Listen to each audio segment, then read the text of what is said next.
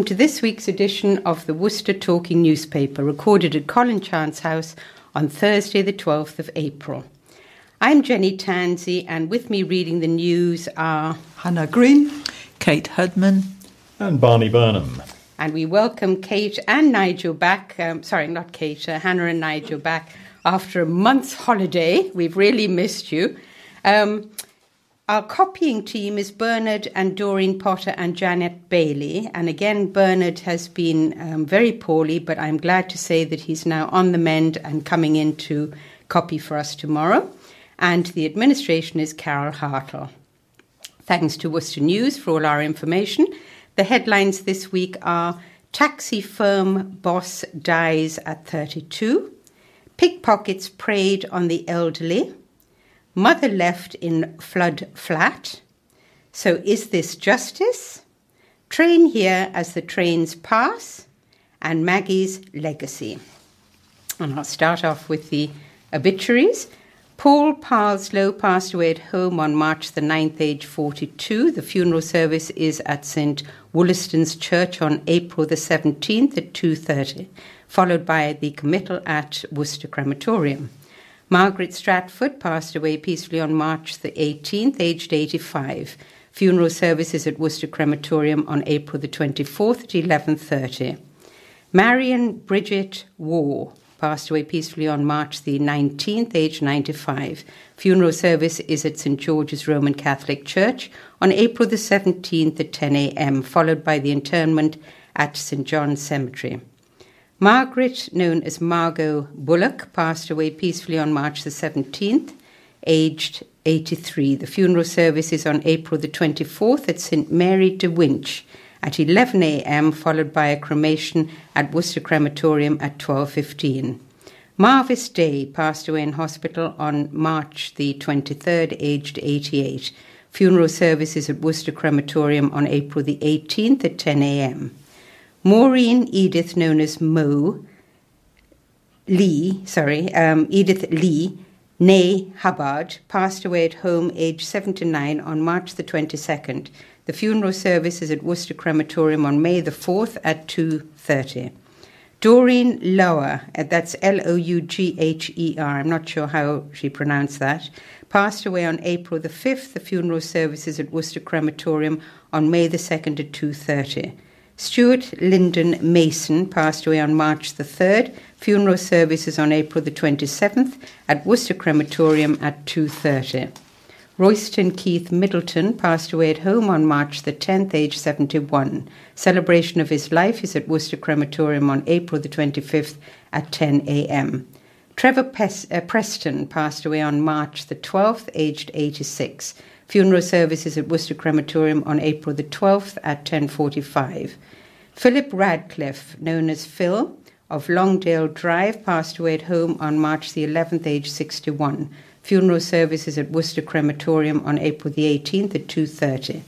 Margaret Smith passed away in hospital on March the 21st, age 72. The funeral is at Worcester Crematorium on April the 17th at 4 p.m.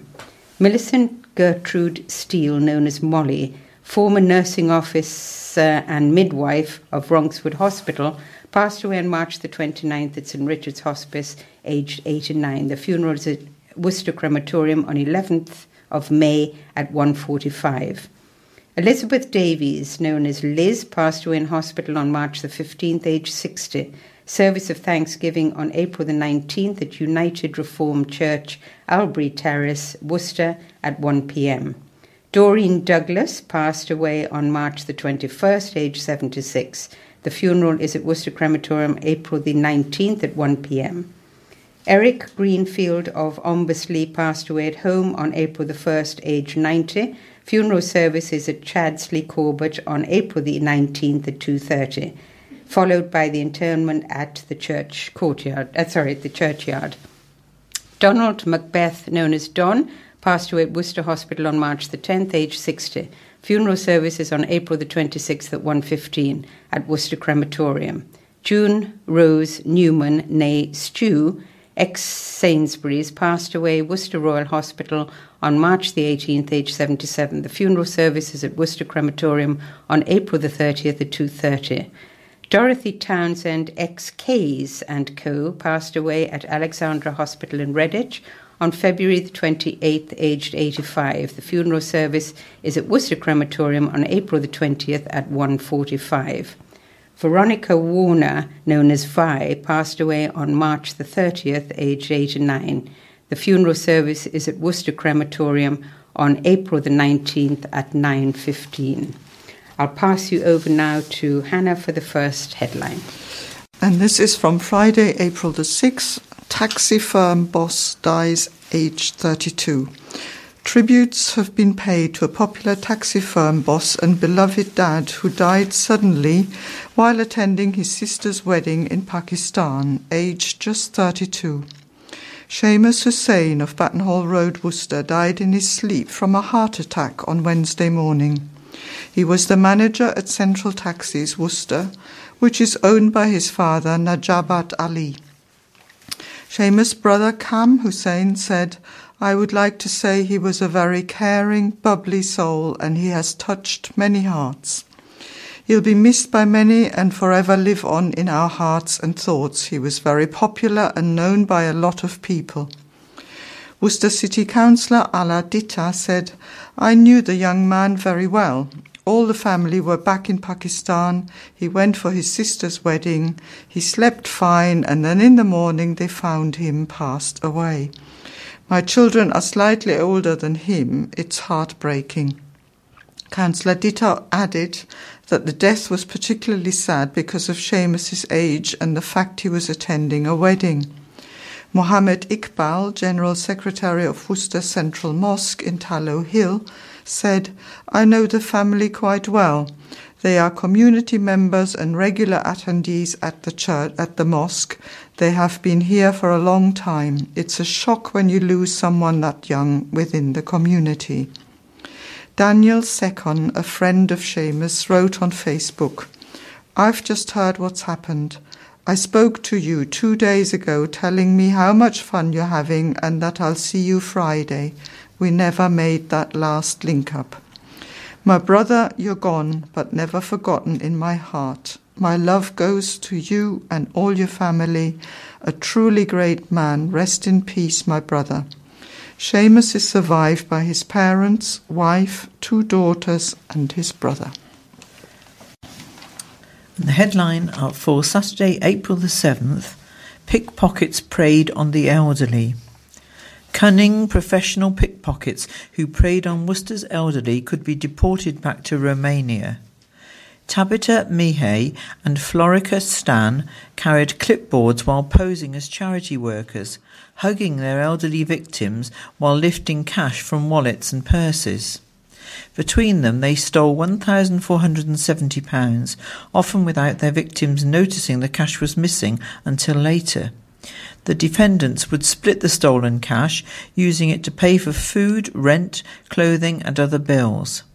However, Stan stole a further £890, taking Christmas money from a retired woman in Worcester. The thefts happened between January the 11th and January the 25th this year, causing what the judge described as real trauma to the victims. Both women were sentenced at Worcester Crown Court on Thursday. Mihai appeared via video link from prison and Stan in the dock. They admitted a string of distraction thefts, some in Worcester and some in Droitwich. Recorder Alan Mains said if he jailed the mothers for more than 12 months, they could be deported. He asked that their papers be brought to the attention of the Home Office and that necessary steps be taken, if appropriate, to send them back to Romania. Mihai, aged 19, of Ermington Crescent, Birmingham, admitted five thefts and one attempted theft. Stan, aged 25, also of Ermington Crescent, Birmingham, admitted six thefts and one attempted theft. Sally Cairns, prosecuting, said Stan uh, alone was involved in the first of the thefts in Worcester on December the 1st, 2016. Retired Angela Pearson withdrew £890 from NatWest at the Cross for Christmas presents, putting the cash in an envelope in her handbag. CCTV from NatWest showed Stan watching Mrs. Pearson and following her to Cookmate. Mrs. Pearson even held the door open for Stan as she entered the shop. Miss Cairns said the defendant is shown on CCTV following Mrs. Pearson around the shop. Mrs. Pearson describes, whilst in that shop, being bumped into quite hard. That was the defendant. When she, rea- when she returned home, she realised her cash was missing. Miss Cairns summarised a statement from Mrs. Pearson. She said, She says how she felt such a fool. She felt sullied and affronted. She put the money safely away, and she can't believe someone would take it from her. She was reluctant to tell her family it has affected her confidence in that she is much more careful when she goes out and questions her independence. The money Stan stole had been withdrawn so Mrs. Pearson could buy Christmas presents. Another theft happened in Droitwich on January the 11th when the pair stole £300 from Barbara Churchill in supermarket Morrison's. They had clipboards and claimed they were collecting for charity when they hugged her, taking the cash from a purse in the top of her handbag. On January the 22nd, both women claimed they were collecting for a deaf charity in Worcester when they tried to steal £80 from retired Monica Gardner, who was shopping in the city with her sister. She spotted one of the women with her hand in her sister's purse. On January the 23rd, Brian Broadbent had £200 stolen from his wallet in Tamworth. Again, the women were posing as charity workers with clipboards, distracting him by asking for identification. Using the same pretense, they also stole £720 from an 82 year old man on January the 22nd and £50 from another victim on January the 22nd.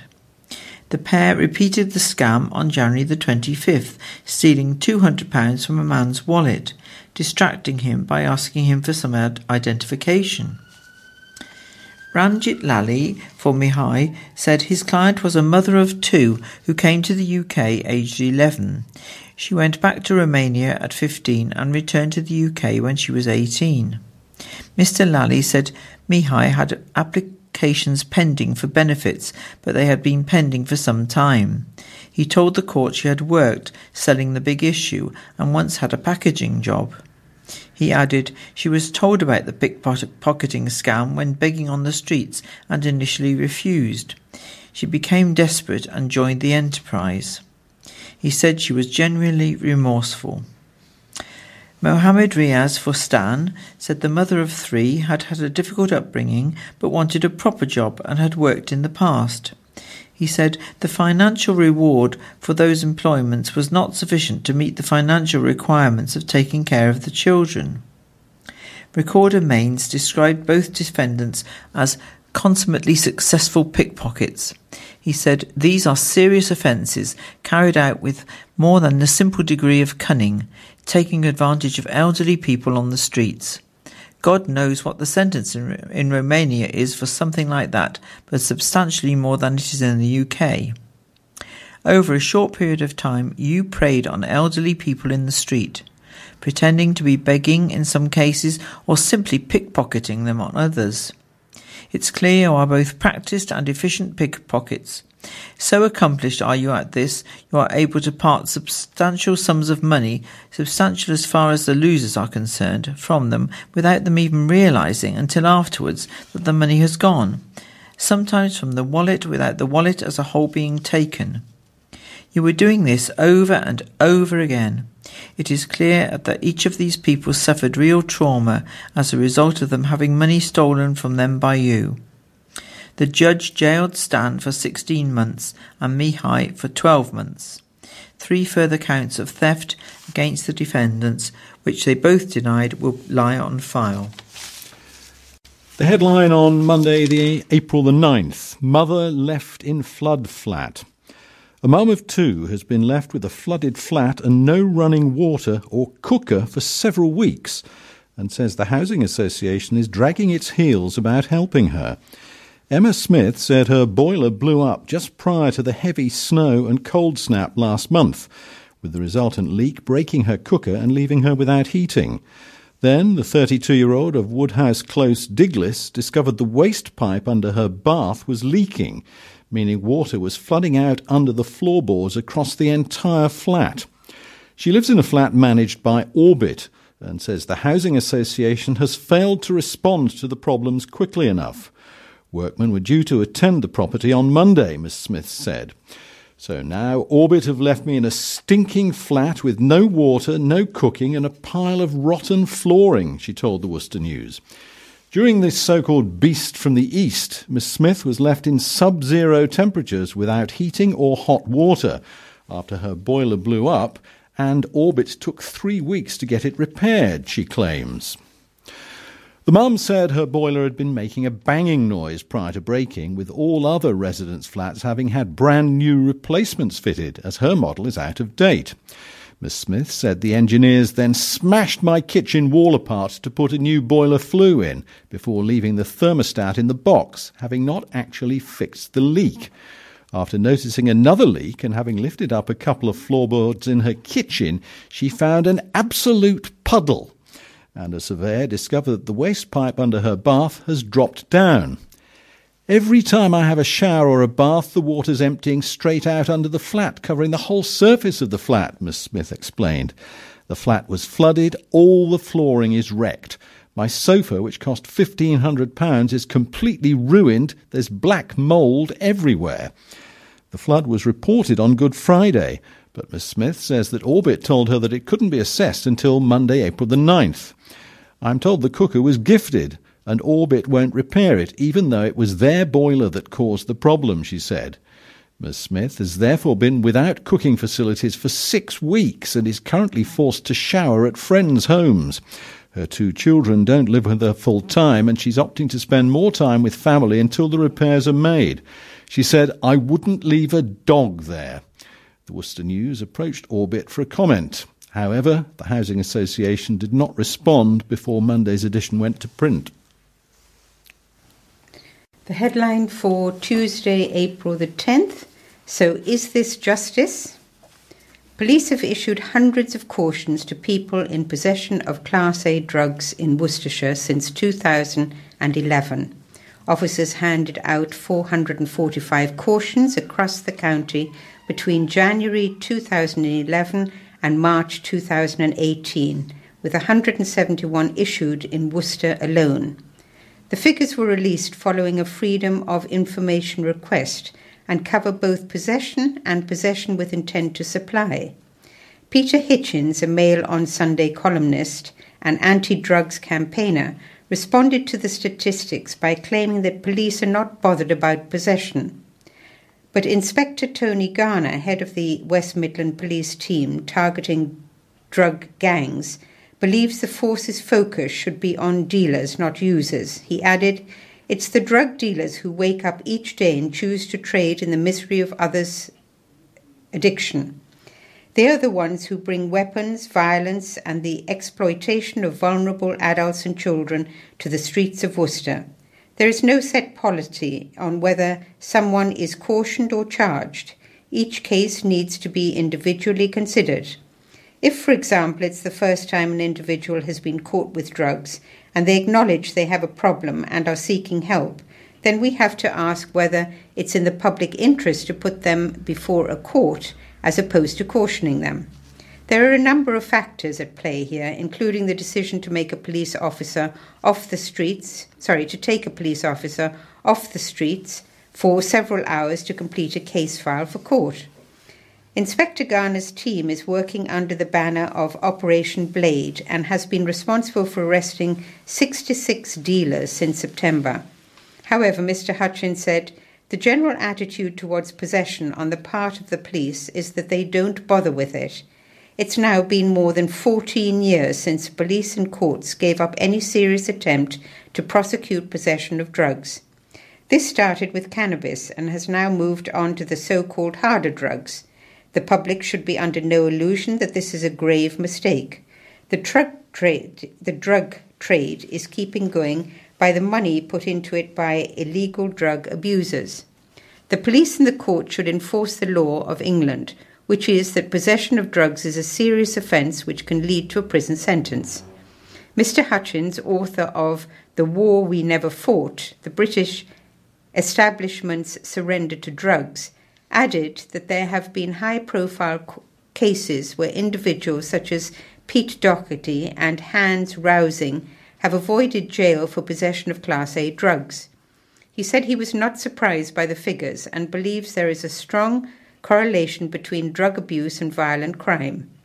The data released by West Mercia Police shows that Worcestershire's officers have issued 232 cautions for possession of cocaine, 83 for heroin, 41 for MDMA, and 22 for crack cocaine since 2011. In Worcester, officers handed out 76 cautions for cocaine, 34 for heroin, 20 for MDMA, and 13 for crack cocaine. Police also gave up cautions for possession of other Class A drugs and possession with intent to supply. Anyone with information about suspicious activity in their neighbourhood can ring police on 101 or anonymously call Crime Stoppers on 0800 555 111. And on Wednesday, April the 11th, the headline was Train Here as the Trains Pass. A unique gym has opened in a railway arch in Worcester and it aims to help get customers on track to a life of fitness. Some of the equipment at Fix, sorry, Fit 360 Rise, which opened this week in one of the units in Netherton Court, looks as much heavy metal as the tracks above carrying trains to Foregate Street. But the owner of the gym, John Clark, says there's nothing to be afraid of. He's designed the centre to be as welcoming to nervous newcomers as much as it is to hardened fitness fanatics. John said he has designed Rise as a complement to the gym. Fit 360 he already runs at Shrub Hill. We wanted to offer something a bit different. This is one to one training with a trainer and very small groups. We wanted to put a gym very near to the center of the city so that people can use it as part of their day. We wanted to make it easy for people to come in before work or at lunchtime or before they set off for home. Rather than being open for customers to turn up at any time, like a large commercial gym, Rise has specific bookable sessions so that numbers in the small space are kept manageable.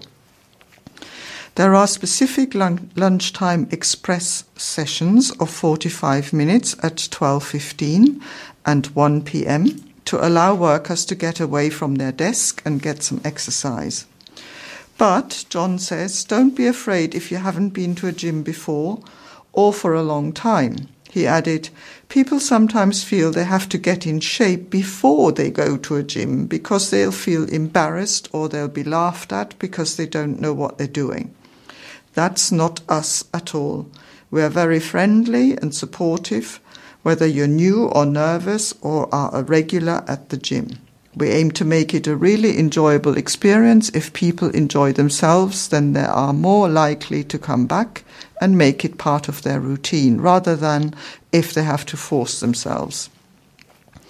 Exercise plans are tailored by the coaches and instructors to individual customers' needs and include both weights and cardiovascular exercise. John said, All our training uses weight training in some form. We'll give full instruction and support for those who've never lifted weights before and there's cardio equipment as well to give an all round workout. There's a seminar session to discuss programs with the coaches. Rise is open four days a week Monday, Wednesday, Friday, and Saturday and has specific bookable sessions running 45, 60, or 90 minutes. As the gym has just opened, it's offering new customers an unlimited, unlimited trial month. For more information, to ask questions or to book a session, visit https colon forward slash forward slash fit hyphen 360 dot co dot uk forward slash rise forward slash. The headline for Thursday, April the 12th Maggie's Legacy. A couple have raised thousands of pounds so that other parents won't have to endure the ordeal of hearing a newborn cry next door as they cradle their own stillborn child. Stuart and Maria Grennan were heart- heartbroken to hear another baby born in the room next door at Worcestershire Royal Infirmary as they came to terms with the news that their daughter Maggie would be stillborn. They decided to raise money to soundproof delivery suites at the hospital after their traumatic experience. The couple said that the moment would stay with them forever, and they set up Maggie's legacy to stop other parents suffering, raising 18,000 in the process.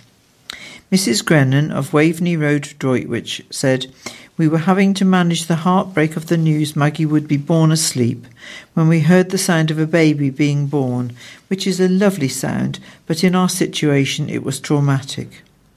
It will stay with us for the rest of our lives. I don't think we will ever forget it. If we can help one set of parents to not have that, it would be amazing.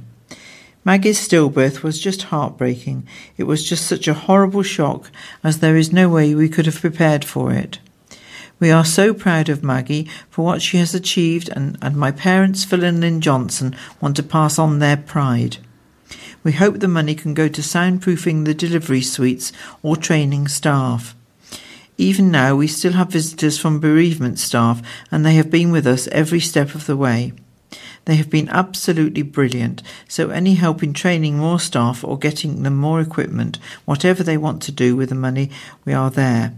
And we are over the moon that so much money has been raised, it has almost doubled our target. The couple whose baby Maggie was stillborn in December last year handed the cheque to the Worcestershire Royal Hospital bereavement staff. Money has been raised through events such as a barn dance at Sixways Stadium, which brought in £8,000, and individual raffles from family and friends. To donate, visit justgiving.com slash crowdfunding slash Maggie's Legacy. Worcestershire Acute Hospitals NHS Trust are still fundraising for a bereavement suite. A spokesman said, We know from the conversations we have with parents how important these facilities are a space for mothers, partners, and families to go away from the noise and bustle of the nearby maternity ward. We are very fortunate to have already received huge support from the local community, and we are very grateful to Mr. and Mrs. Grennan for their support at such a difficult time. We are looking to raise a total of £60,000 so that we can go ahead with the works required to provide an additional suite as soon as possible. A window at a Worcester social club had to be boarded up after a car struck the building. The incident happened at Archdale 73 Club, Windermere Drive, Warndon.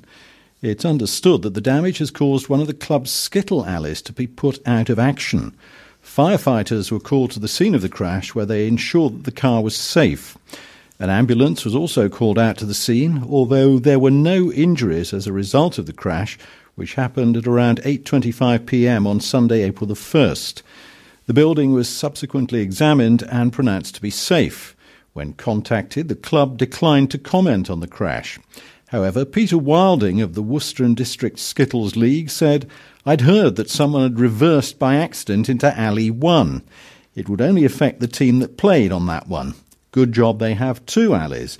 So really it would affect it, but we're now at the end of the season, so not as much.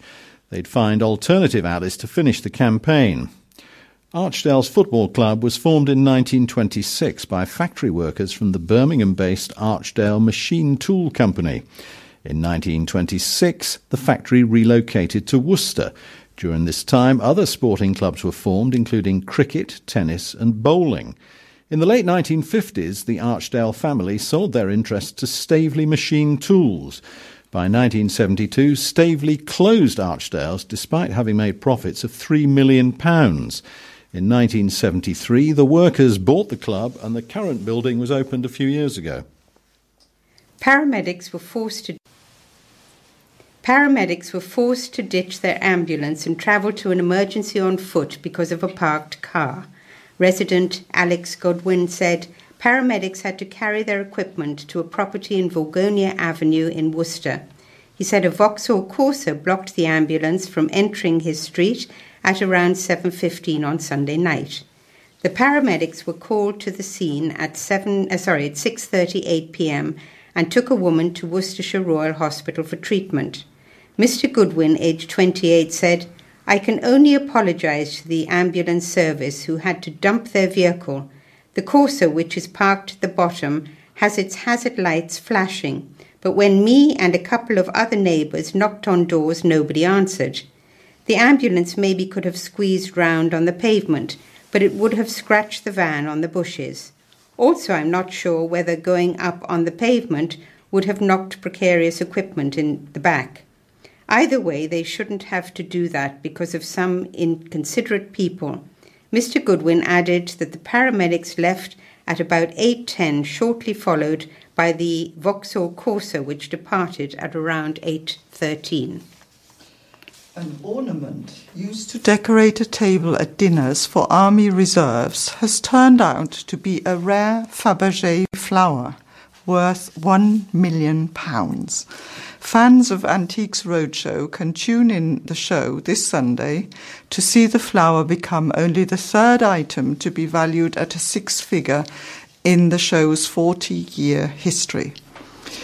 Now, I haven't got the date for this, but that might have been last Sunday, but then it should be on iPlayer if you wanted to see this item. So, the precious jewel, owned in trust by the Worcestershire Yeomanry Charitable Trust, was taken in by Colonel Stamford Cartwright on behalf of the B, Staffordshire, Warwickshire, and Worcestershire Squadron of the Royal Yeomanry last summer, and he said he was over the moon to discover its value.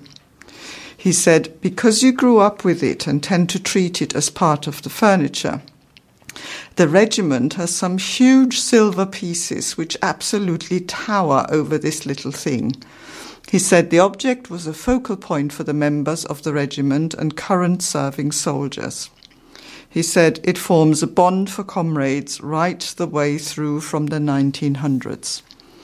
The gold, diamond, and jade object will appear in the first episode of the new series. The show's jewellery expert, Geoffrey Munn, described his pulse was racing at the sight of the flower. He said this was a sensation beyond our wildest dreams, really. This is a towering masterpiece from Fabergé. The ornament was gifted to the squadron, then known as the Queen's Own Worcestershire Hussars, in 1904 by Georgina, Countess of Dudley, the wife of Lord Dudley, the second in command of the regiment.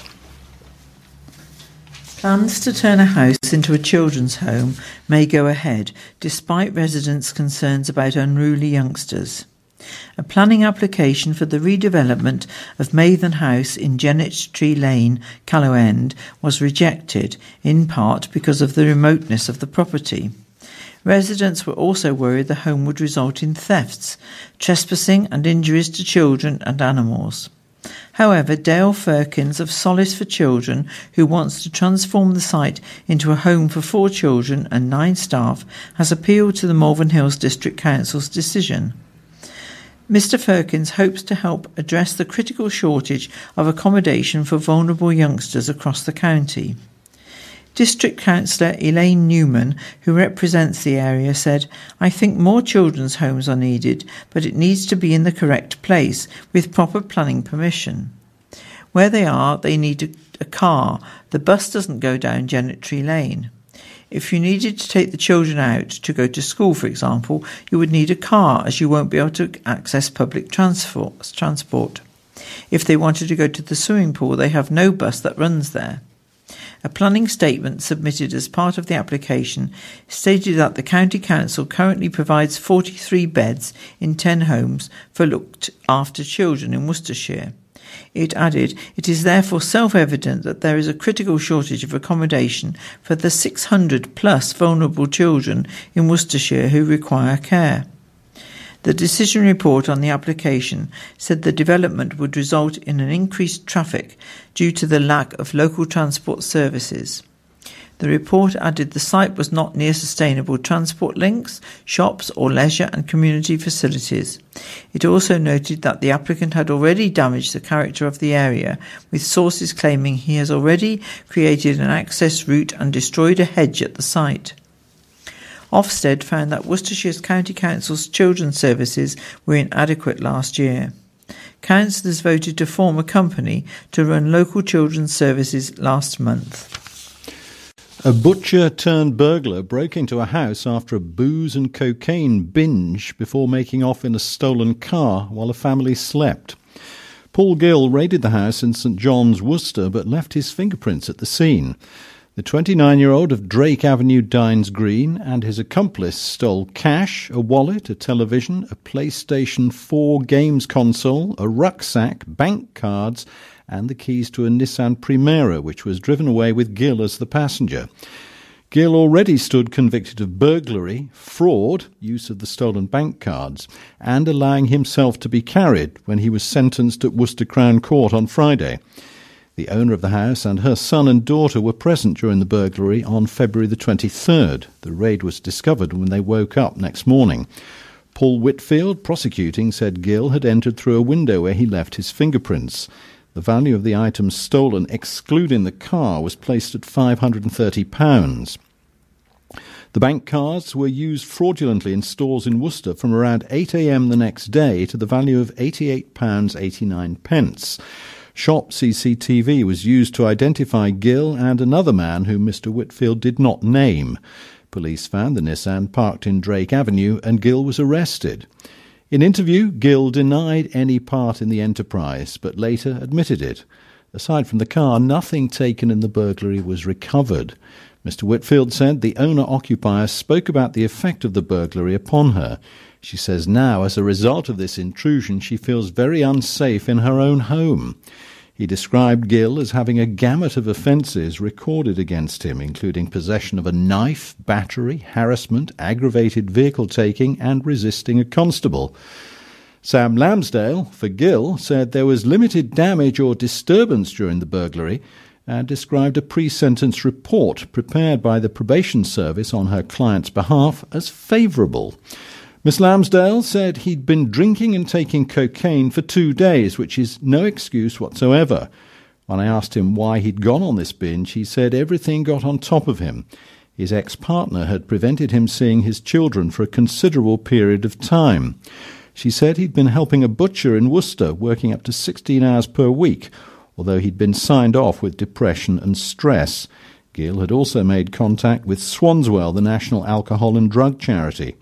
Miss Lamsdale handed up a letter from Gill's partner to the judge, which he read before passing sentence. Recorder Alan Mains said the letters written on Gill's family were articulate, written by educated people who were clearly fond of him and saw good in him, which these courts never have.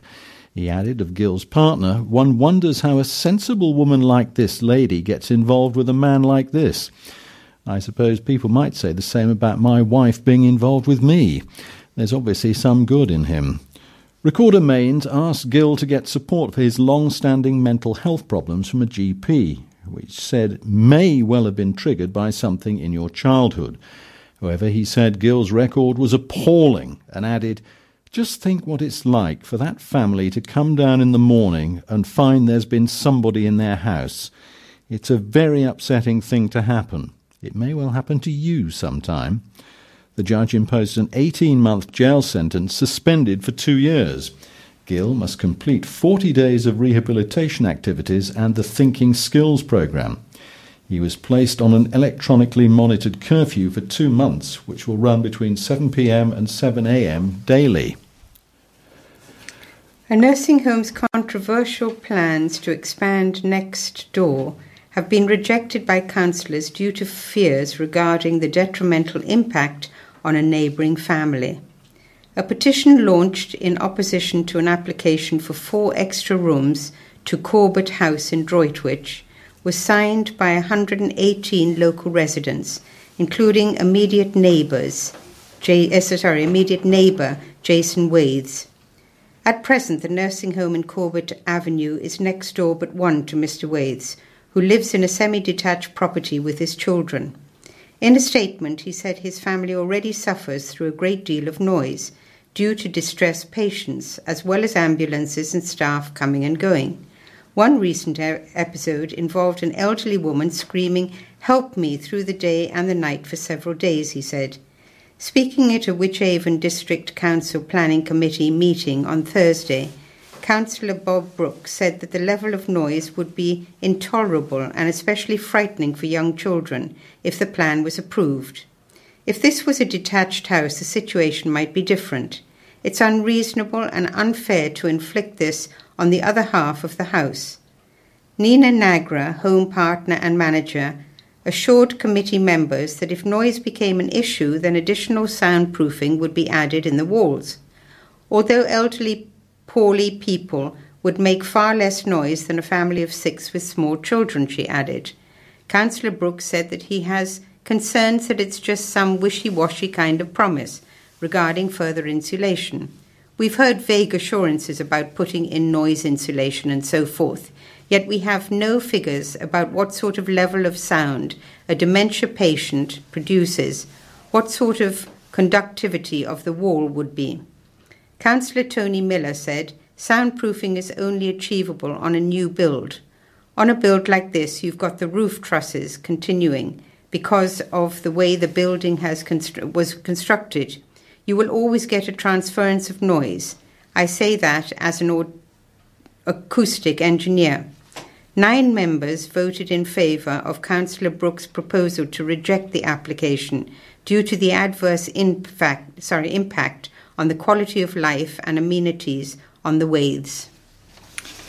Don't forget that a busy city centre road is set to close this weekend for flood prevention works.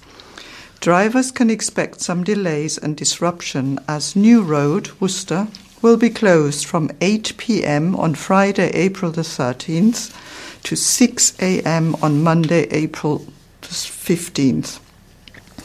A localized diversion will, will be used for the first time ever in this area, taking vehicles heading towards St John's from the city centre into a single lane over the bridge and then right north down Hylton Road and then left west along Tybridge Street. Traffic going eastwards into the city from St John's will be restricted to one lane until the start of the bridge, although there will be two lanes kept open over the bridge as usual. It means traffic may be moving both ways along Hylton Road and Tybridge Street. Pedestrians and dismounted cyclists will still be able to use New Road throughout the closure. John Fraser, head of Worcestershire County Council's Highways, said, I want to make people aware of the changes. All local businesses affected by these changes will be able to be accessed as usual. There'll be full access to both the Premier Inn and Tybridge Street car, car parks during the weekend. Whilst I expect traffic to be very busy and some delays will be inevitable, these temporary arrangements will keep a route across the bridge open in both directions, avoiding the need for westbound traffic to be diverted via Carrington Bridge.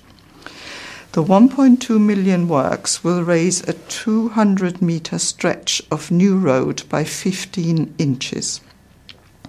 City workers and residents have taken to social media to vent their frustration after the announcement was made by Worcester County Council on Tuesday, Tuesday, April the 3rd. Well, these frustrated motorists perhaps can listen to this story then. Crumpets and coffee do not seem natural partners for those who like to stick to established British food traditions. But Worcester coffee shop owner Mark James has paired these two as an attention grabbing duo that brings together quintessential English, Englishness with contemporary America. For many years, Mark, who lives in Bewdley, has wanted to run a coffee shop. He just loves coffee, and now his dream has come true.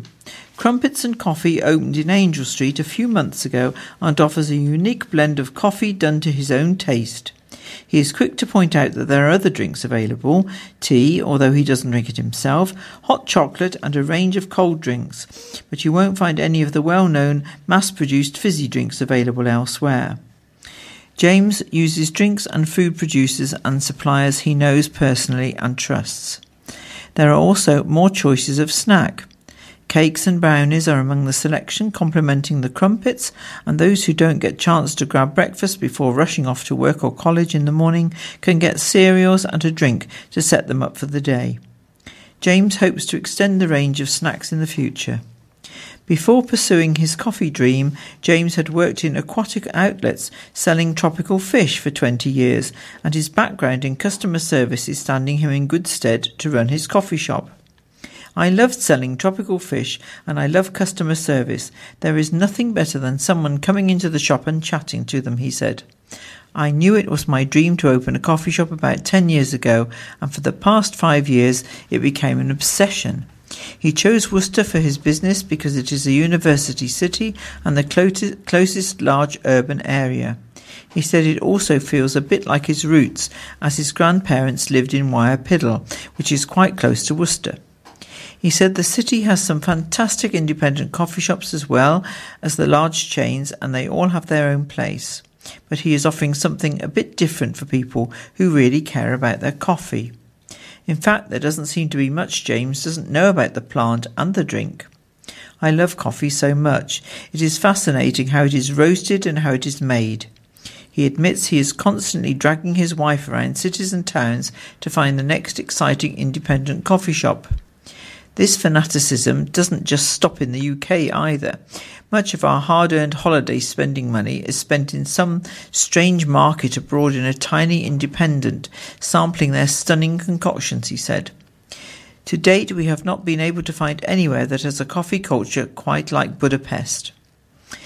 Although James has his own personal views about how to serve different styles of coffee, he is happy to tailor drinks to individual tastes, such as more hot water in an Americano or a bigger version of a cappuccino, and it won't cost a penny more. And moving from liquid to more solid sustenance, a social media savvy butcher has shot to local fame by giving away free meat on Facebook. Michael Jacob, the owner of D&M Meats, presents live giveaways on Facebook twice a week at his shop in Weir Lane in Worcester. Mr. Jacob can be seen pacing up and down the store in the videos, speaking to the camera while holding various packets of meat. In the broadcasts, he encourages viewers to post comments such as, I want that chicken and I want that beef in order to win prizes. One live broadcast last Wednesday received more than 19,000 views and 5,500 comments. Mr. Jacob, aged 43 from Rushwick near Worcester, said, It's never thought out. We start filming and it goes from there. There's always someone in the shop when we do it. It's getting people to come back into butcher shops to buy the meat rather than going to a chain and throwing it in the trolley like a tin of beans. The live videos, we've only just started. I've been in everyone pretty much. No one else seems to want to do it.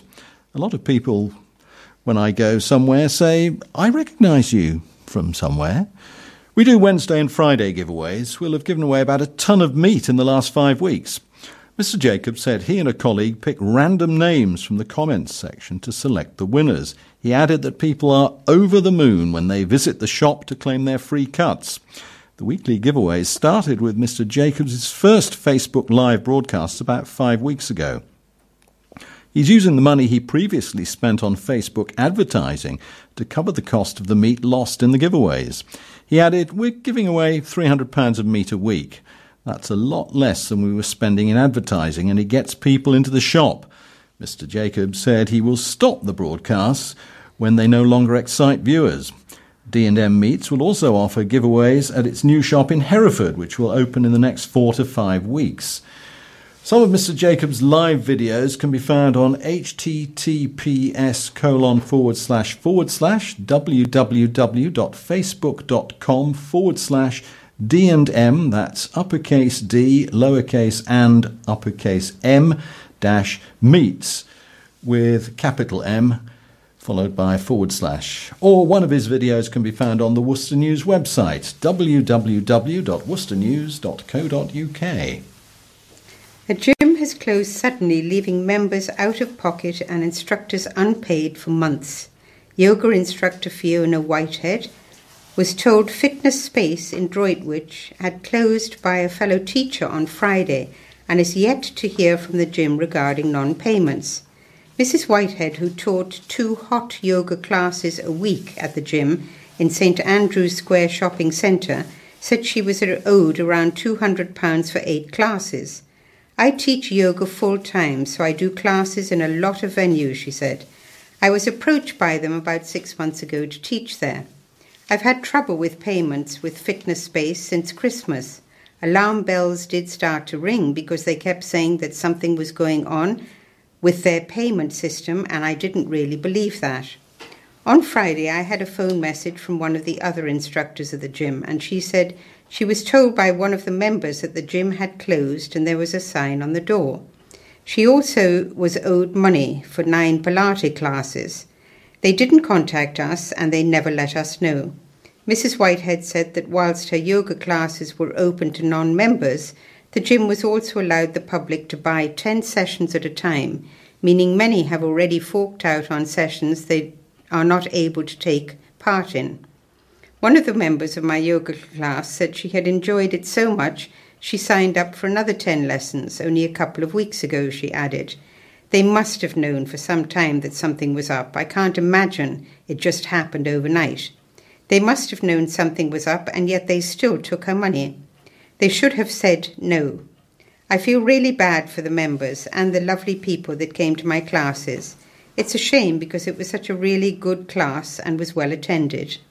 As Mrs. Whitehead continued to ask for the payment for her eight classes, she said other signs showed the gym was not in a good position. They suddenly had no internet in the gym, and my husband said that it wasn't a good sign, she said. Fitness Space in Droitwich has deleted its website Facebook page, and Twitter account. The gym has not returned any calls and has and was unable for co- sorry unavailable for comment. St Andrew's Square was also unavailable for comment. And now we've got a few items of sports. First of all, cricket. Paceman Josh Tongue aims to build on the success of his first year of senior cricket with Worcestershire. The Academy product took 47 wickets and played all 14 county championship matches in 2017. He shook off back problems and earned call ups into the ECB PACE programme and the England Lions training camp in Australia. An ankle injury forced Tongue to withdraw from the West Indies tour, but he's back bowling, aiming to gain again, play a whole campaign and reach the 50 wicket mark. The county begin their return to the top flight at Hampshire tomorrow in Southampton at 11 a.m. Tongue said, I'd say I'm 100% now. I'm back bowling fully, so it's been about getting overs into my legs before the first game of the season. It was annoying to pick up the ankle injury because I was going to go to the West Indies with the Lions for the red ball stuff, which would have been amazing. But now this is a big season for me with Division 1 cricket. It means my name is in the hat now, and if they, that is England, do need a bowler, they know what I'm capable of. We bowled at the England players in the nets in Brisbane and Perth, people like Alastair Cook, Mark Stoneman, and all the test players. Tongue continued, Naturally, there are better players in Division 1 cricket, and hopefully I can bowl like last year and the rewards will come. That is my main goal to maintain my form and do as well as I did last year. I would never have imagined I'd get 47 wickets and play all 14 games. I wasn't expecting to play even five or six because of my back injury the previous winter, so to play all 14 was amazing. I want to stay fit again to get to 50 wickets would also be really good.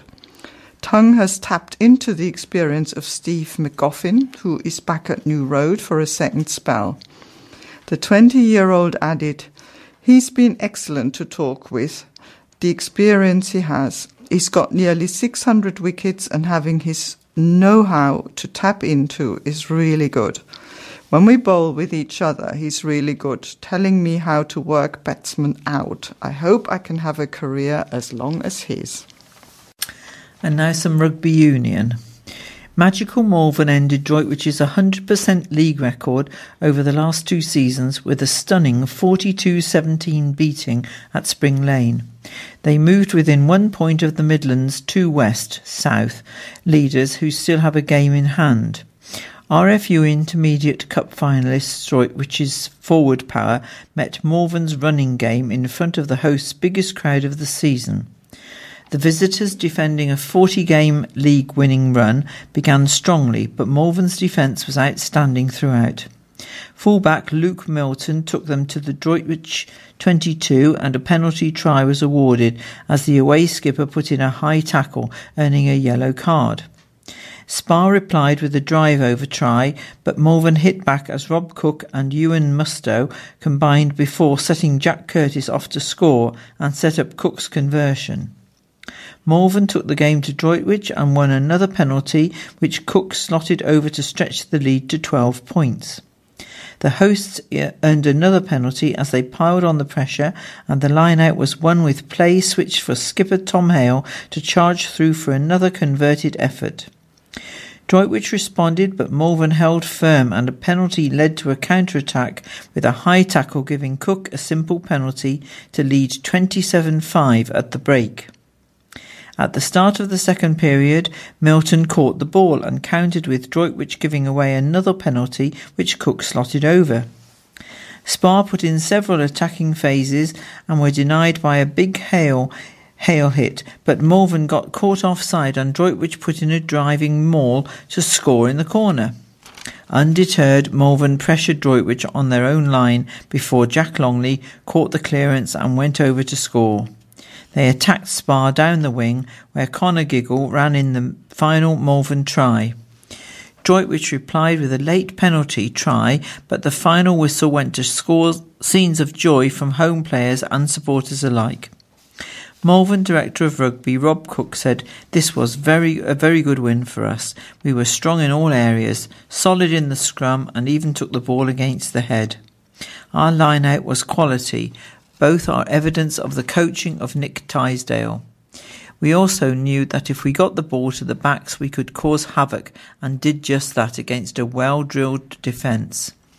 Droitwich are a fantastic team. Their season, by any standard, has been outstanding, and we wish them and their supporters well for the rest of the season, and in particular for the final at Twickenham. Malvern visit Earlsdon on Saturday, while Droitwich host Nuneaton Old Edwardians. And staying with rugby union, centre Ben Te'o insists he's fully committed to Worcester Warriors and will see out the final year of his contract. Speculation has been circulating over the England international's future since the start of the campaign, with Bath rumoured to be interested. Leicester Tigers and Sale Sharks have also been linked with a move for Te'o in the summer, a year prior to when his current deal is due to expire. However, the 31 year old stressed he'd never finished a contract ag- agreement with a club early and had no intention of bucking that trend. I will 100% be here next year, said Te'o, who starred in Worcester's 27 13 win over Newcastle Falcons at Sixways last weekend.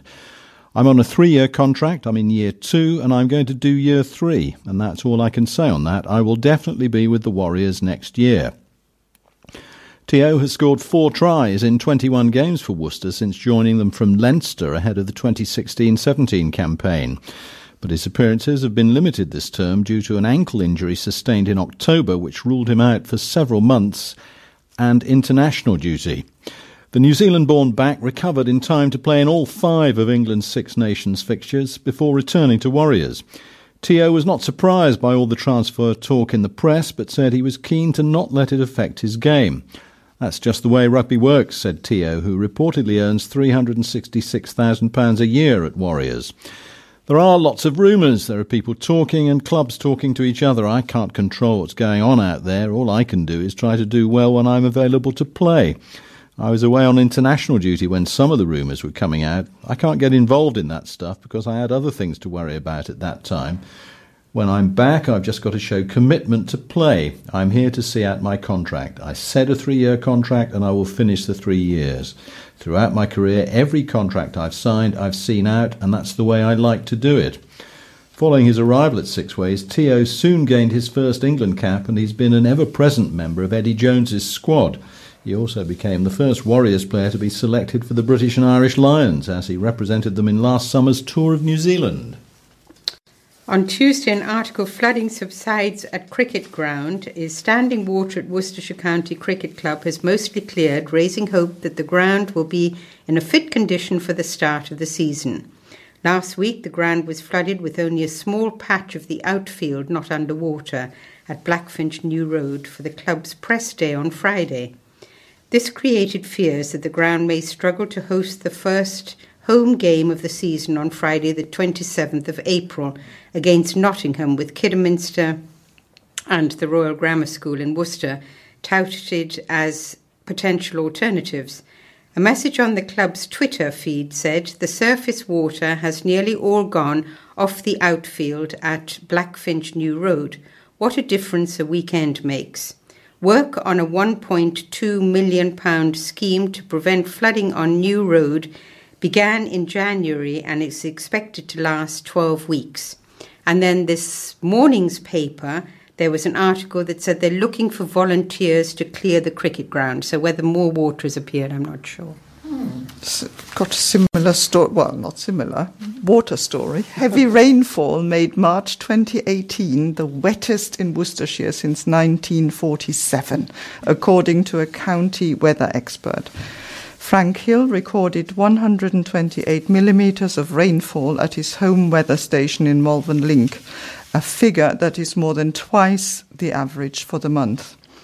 In 1947, there was 158 millimetres, which was really exceptional, and coming on top of the melting of major snowfall, it caused extensive flooding, he said.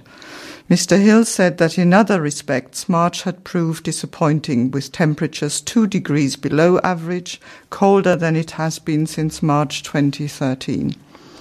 And it's also been the dullest March for 20 years, with 108 hours of rain and only 69 hours of sunshine. Mr. Hill said normally in March it's 100 hours of sun and 30 hours of rain, so that is quite a reversal. The heavy rain has meant that low lying land and roads close to water courses have been at risk of flooding for several days this week. The Environment Agency issued a, wood, a flood alert for the Severn warning that the flooding is expected to continue until Friday. Um, that is last week's Friday, so um, the river level was expected to peak, reaching levels of between 5.9 and 6.1 meters at Kempsey and between 4.6 and 4.8 meters at Saxon's Lode further down the river. The floodgates in Upton's New Street were closed and the pumping station at Kempsey activated. Pumps were also in action at Powick to get rid of excess water at the village flood defences. West Mercia Police has defended itself against accusations that money is being wasted on social media. Staff responded after a story in The Sun on Sunday found forces across the country spend up to £20,000 on social media, including tweeting. Worcester News approached West Mercia Police to ask how much the force spends on its social media accounts, but the force was unable to provide a figure. However, a West Mercia police spokesman said, We encourage all officers to engage with the public on social media. This can sometimes be used for serious matters such as identification, missing people, and appealing for information. Sometimes it can be used in a light-hearted way by officers. We support the use of social media as a tool to break down barriers that can exist between the police and the public and involve them in day to day policing. Social media is a vital tool. It is an essential part of community policing. PC Dave Wise is one officer who was shortlisted for a National Police Twitter Award for the tweets from his account at Cop That Cooks. When PC Wise was nominated for the, the award, he said, I feel that Twitter allows people to see beyond just a uniform and breaks down some of those barriers. Some of his tweets, often raising awareness of issues such as suicide, poor driving, and child abuse, have previously reached thousands of people. The Sun story said forces across the country have been spending thousands of pounds on social media while serious crimes are being unresolved. It was based on a Freedom of Information request by pressure group the Taxpayers Alliance. John O'Connell, Chief Executive of the Taxpayers Alliance, said taxpayers would prefer their cash spent on bobbies on the beat rather than offices that tweet. More than 207,000 patients across Herefordshire and Worcestershire are now securely using online services with their family doctor to request appointments, order repeat prescriptions, and view their records, saving time for themselves and busy GP practices. Latest figures show a 42% increase nationally to 14 million of patients signed up at their GP practice compared to the same time last year. It means nearly 26% of patients in Herefordshire and Worcestershire, 207,000, are now registered to book appointments, order repeat prescriptions, view their patient records, and see their test results using their smartphone, tablet, laptop, or PC. These services are different from those offering online consultations with a GP. The NHS digital figures from February 2018 show an average of 12,000 appointments are being made or cancelled online every month in Herefordshire and Worcestershire, and nearly 41,000 prescriptions ordered online. The world's biggest bunny rabbit and his glamour model owner are retiring together. Annette Edwards, 66, who is currently the oldest UK glamour model, and her famous bunny Darius, who, at 4 foot 4 inches tall, now I'm not sure if this is a, a misprint, but it says 4 foot 4 inches tall, has been the world's largest rabbit for eight years, have decided to call it a day. Mrs. Edward of Stourton said, we're still welcoming people to visit us both, but we will not be visiting, we will not be doing any more long journeys. Darius has had an amazing career and loves people who, sorry, but now he's getting older and he likes to relax. I've done glamour modeling for over 40 years and finally feel ready to lead a quiet life, especially after tragically losing Simon last year. Darius has two children called Jeff and Grace that are likely to overtake his size and snatch his Guinness World Record in the next few years. I'm sure they'll love the limelight as much as their dad did. Mrs. Edwards plans to give advice to aspiring models and will continue to care for her eight bunny rabbits. Hmm. A shortage of volunteers means a support service for cancer sufferers at Worcestershire Royal faces reducing its opening hours. The Macmillan Cancer Information and Support Service at Worcestershire Acute Hospitals NHS Trust has attracted its lowest number of volunteers in seven years. It currently has about 30 volunteers, but ideally needs 40 in order to provide cover for when people are ill or unable to work. Ms. Tandy said, We try to stick as close to the opening hours as possible from 9.30 a.m. to 4 p.m. You naturally get some loss. Some people move on for different reasons, but we're just not getting the new blood through the door. If we don't increase our numbers, we'll have to close more often, and that is very worrying for me. This is very disappointing because we need to be there as a point of contact. Volunteering has dropped across the board, whatever the field it is in. It does worry me that if the centre is to close more often, people are not getting that personal touch. Speaking on volunteering, Miss Tandy said most people who volunteer, including those who've had cancer, really enjoy being able to give something back. It is just humbling to come and to be able to offer a little bit of support to people who are not in such a good place. But a little bit of advice can make them a bit better. We will take people of any age those who are very young won't have had the life experience, perhaps, but we have had young volunteers helping out with admin work. Most of the work is welcoming people as they come into the centre, being a friendly face, approachable, and making people feel comfortable to talk about cancer. She added, We're not clinicians, we're just ordinary people.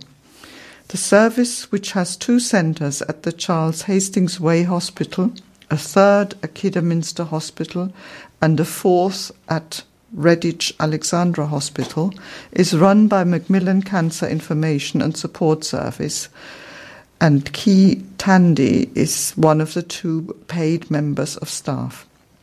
The service helps people worried they might have cancer, support patients during treatment, and provides aftercare, including signposting other services. If you're interested in becoming a Macmillan volunteer, contact Kay Tandy on 01905 733 837. Fears have been expressed for the future of a magnificent Georgian house described as a hidden jewel in Worcestershire. Ombersley Court, a few miles north of Worcester, was built in the early 18th century for the first Lord Sandys. It remained in the same family for nearly three centuries, but when Richard, the seventh Lord Sandys, and then Patricia, Lady Sandys, died without heirs in the last few years, the house was put up for sale. Described as an architectural gem with a fine collection of paintings and furniture, the Grade 1 listed house, its contents and 39 acre grounds without buildings, was put on the market through estate agent Savills Country House Division last year for £3.5 million. A number of architectural and heritage charities have expressed an interest in taking on the building and opening it to the public, but it seems more likely it will be sold, or possibly even has been already, to a private buyer. Patrick Streeter, the chairman of the charity Spit Spitalfields Trust, which saves and repairs buildings that are at risk of demolition or destruction, said the trust had offered to look after the building and open it up to the public, but the executors of Lord and Lady Sanders' estate had preferred a cash sale. He named Worcestershire based businessman Tim Hopkins, whose Gemini Group recently bought the Elms Hotel in Abberley, as a likely buyer. He said Ombersley Court is a perfect example of a fine Georgian house with its contents intact. It is hoped that Mr. Hopkins will prove a worthy owner. However, many of those who care for the house and its contents are nervous. The integrity of the house must be preserved and there should be worthwhile public access. The Georgian Group, another heritage society, has also expressed an interest in the house. A spokesman said, We are keen to find a way to preserve this wonderful house from deleterious, developments and, if possible, to preserve its contents in situ. We will continue to work with the executors and stakeholders such as SAVE, Britain's Heritage, to find the solution. A spokesman for Gemini Group's property arm said he couldn't comment on whether Mr. Hopkins had bought the house, and Savills also declined to speak about whether it had been sold or the identity of any, any possible buyers. A Worcestershire soldier is being remembered with a wreath laying ceremony in Gheluvelt Park. The service of remembrance for Captain John James Crowe of the Worcestershire Regiment who was awarded the Victoria Cross a hundred years ago, is taking place on Saturday, April the 14th at 10.45 a.m. During the First World War, at the Battle of Lys, he was a second lieutenant in the 2nd Battalion of the Worcestershire Regiment. On the 14th of April 1918, at Neuve Belgium, after the enemy had attacked a post in a village, Second Lieutenant Crowe, with two non commissioned officers and seven other men, twice engaged the enemy who withdrew into the village as the lieutenant fired on them. The second time he took two men and killed two enemy machine gunners. The service will be performed by Worcester branch of the Worcestershire and Sherwood Foresters Regimental Association. The poor boy from the wrong side of the tracks who became a star only to be worked to death by an unscrupulous manager. People will be talking about the Presley legend until the end of time. But for any myth to endure and become indelibly fixed in our minds, there needs to be another element in the mix, a conduit that can further bestow true immorality. And that, without any shadow of a doubt, comes in the form of Steve Michaels, the greatest tribute to the king of rock and roll we're ever likely to see in this lifetime. Think of Elvis, and it's the hip grinding that perhaps immediately springs to mind, or his southern boy's quiet spoken deference. But in this King Ken, sorry, in this Bill Ken Wright production, we also witness the heartbreaking fragility and self doubt of a man who's made his 1968 television comeback and now poised to enter the uncharted territory of Las Vegas. Elvis thinks he's going to return to the days of playing country fairs from the back of the flatbed truck. But manager Colonel Tom Parker has other ideas, not least of which is a six figure Vegas gambling habit that must somehow have to be paid for. Michaels is a magnificent performer and is so convincing that at times it really does seem that Elvis is in the building rather than lying under a cold marble slab in the grounds of Graceland. Every move rings true as the potent blend of black rhythm and blues and white southern church connect with the force of two planets colliding. And powering the whole thing along are some truly gifted, spot on, accurate musicians, one of whom, Niall Kerrigan, makes a fair first variously as guitarist, sorry, makes a fair fist variously as guitarist Scotty Moore and then James Burton. Two men are more than any other to find the roots drenched magic of the Elvis songbook. This show will blow you away. Dates and locations for the tour at atgtickets.com forward slash shows forward slash this dash is dash Elvis forward slash. A dad says he is sickened by burglars who stole almost £60,000 worth of goods from his home, as well as his son's baby teeth and photos of his toddler daughter. Daryl Swallow, aged 30, said the criminals also made off with his Ford Focus and company van during the raid in Sheffield Close in Worcester, which took place while he was on holiday in Slovakia. The father of two said, On my laptop there are photos of my two year old from holidays and things. That's the most disturbing part. They've gone through my bedside table and taken jewellery and a cufflink box which had my son's first teeth that came out. It is sentimental stuff. I can't get it back. It made me sick to the stomach. It's really heartbreaking. Mr. Swallow, who works as the operations director for Lockley Homes, said his niece discovered the house had been burgled when she went to check on the family's cat. The burglars used a crowbar to break through the bifold door at the back of the house and then spent a long period of time searching the property, according to Mr. Swallow. They also stole two toolboxes, a DeWalt impact driver, a drill, lots of hand tools, watches, a PlayStation 4, and a large amount of cash. Mr. Swallow said, We've had this house for 11 years. There's never been any trouble, but now we feel so insecure in our house. We don't do anything to upset anyone. We would give anyone our last penny to help. All I'd say to the burglars is, I want my laptop back and the cufflink box. They are things you can't put a price on. We've had to change the locks and put some big bolts on the back door as we don't feel safe. Home doesn't feel like home at all. As soon as you hear a car pull up, you're checking the window, and that's the worst feeling. But I'm the man of the house and have to be put and have to put on a brave face. He said his 11 year old son Owen and his daughter Bethany are coping well with the incident. He left for Slovakia, where his wife Maya is from, on March 27th and returned on April 3rd. The holiday was soured by finding out about the burglary halfway through the trip.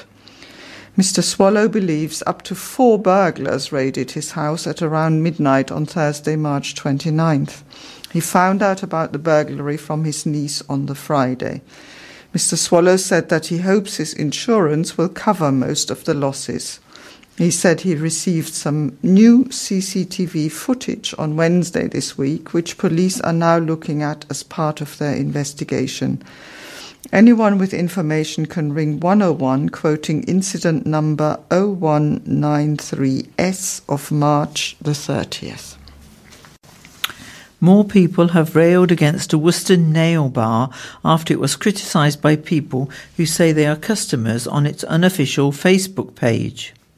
Worcester style nails in Angel Place came under fire in 75 one star out of five reviews on Facebook with people claiming they received poor customer service, sudden price changes, and damage to cuticles, nails, and fingers.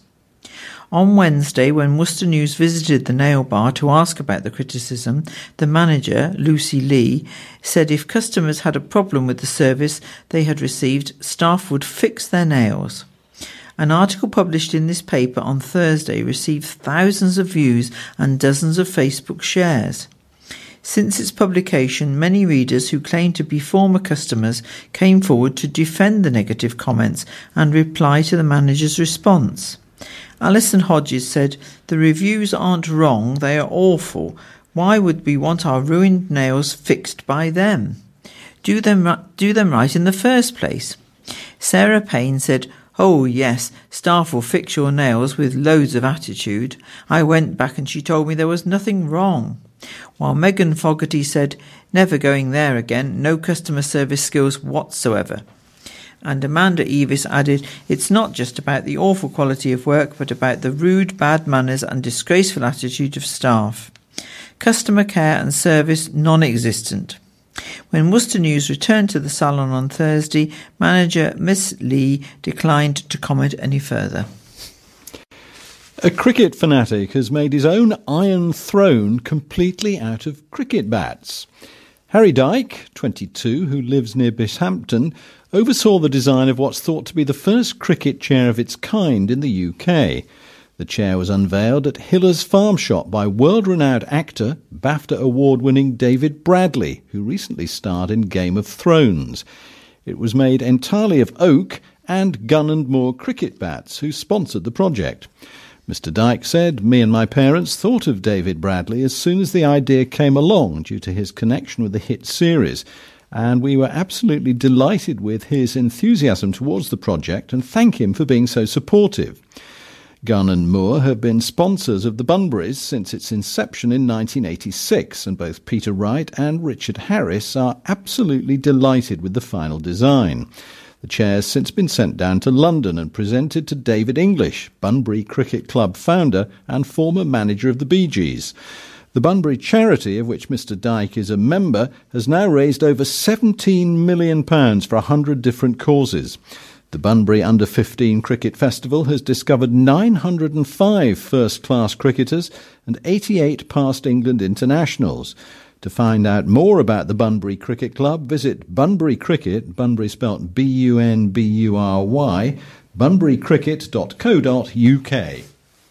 And keeping on the cricket line, um, there's this uh, the fixtures from the Elizabethans, which is the cricket club for the visually impaired.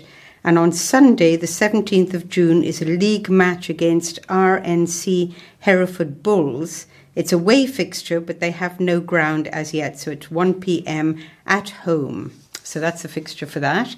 Um, an accolade for the Blind College, which I think is interesting. A Hereford College's residential provision has been rated an outstanding by Ofsted. The Royal National College for the Blind specialises in education and training for people with visual impairments. It was given the top grade following an inspection of its residential and independent skill provision. RNC welcomes students from across the UK the majority of whom live on campus during term time. As a result, the college is inspected twice by Ofsted, once for the standard of the education provided and once for the standard of the residential experience of the students. So, congratulations to them. Uh, we're nearly at the end. Just for your diaries, the Malvern Chase Band, Brass Band, is holding a concert to mark the 50th anniversary of its foundation the free concert is at 7 pm on Saturday, April the 28th at the Chase School and will feature a premiere of a new piece of music commissioned by the band especially for the occasion. And uh, the second item is members of the Worcester Youth Musical Theatre Group has been wished good luck for their next production, which is Seven Brides for Seven Brothers from a West End star. The Canadian born actor and singer Alex Gaumond, who took the lead role of Adam Pontipee at the Regent's Park Open Air Theatres in 2015 production of Seven Brides for Seven Brothers, has sent the cast of Woodies, the Worcester Operate, Opera and sorry, Dramatic Society Youth Section, a signed photo with a special message wishing them well when they open at the Swan Theatre in July. He said Seven Brides was one of the best jobs that I e- have ever done. It was glorious outdoors, and the whole company were amazing. And we even have a WhatsApp group of the Pontipee brothers. It's a very, very special production. I'd like to wish Waddies a successful run, and I hope they have a lot of fun. It's such a love movie, which sometimes seems baffling as it's set in a time so different from now. The Waddies production of Seven Brides for Seven Brothers will come to the Worcestershire Swan Theatre from Tuesday, 31st of July to Saturday, the 4th of August. And during the production, Waddies will be raising money for Worcester Deaf Children's Society. And tickets are on 01905 611 427. The birthdays, and uh, we have one of our readers, Kate, who's very quiet here, saying that was on the 9th of uh, April, so many happy returns just gone and James Bowden on the 12th. So many happy returns to you, James. Anybody else who's um, who we haven't mentioned, please let us know if it's your birthday. We'd love to wish you a happy birthday. Lighting up times is 2001 to 618. Um, and emergency, emergency phone numbers for out of hours medical assistance 6 p.m. to 8 p.m. 0300 123 3211 and the NHS number for non emergency help is 111. Malvern Theatres 01684 892277. Worcester Live 611429 covers the Swan and Huntingdon Hall. Worcester Hub number for Council Matters is 765765 or 722233. Crime Stoppers 0800 555 111. Our phone number is 01905 767766. Our address is 11 Wilds Lane, Worcester, WR5 1DA. Our website is worcestertalkingnews.org.uk. You'll find all the recordings for the week's news and monthly magazines and much more, so tune in on that. Um, let us have any of your feedback. We'd love to know likes and dislikes, and we can make changes. Um, just let us know if uh, you don't leave a message on the phone, then just pop uh, a note in the envelopes. So, from all of us, have a great week.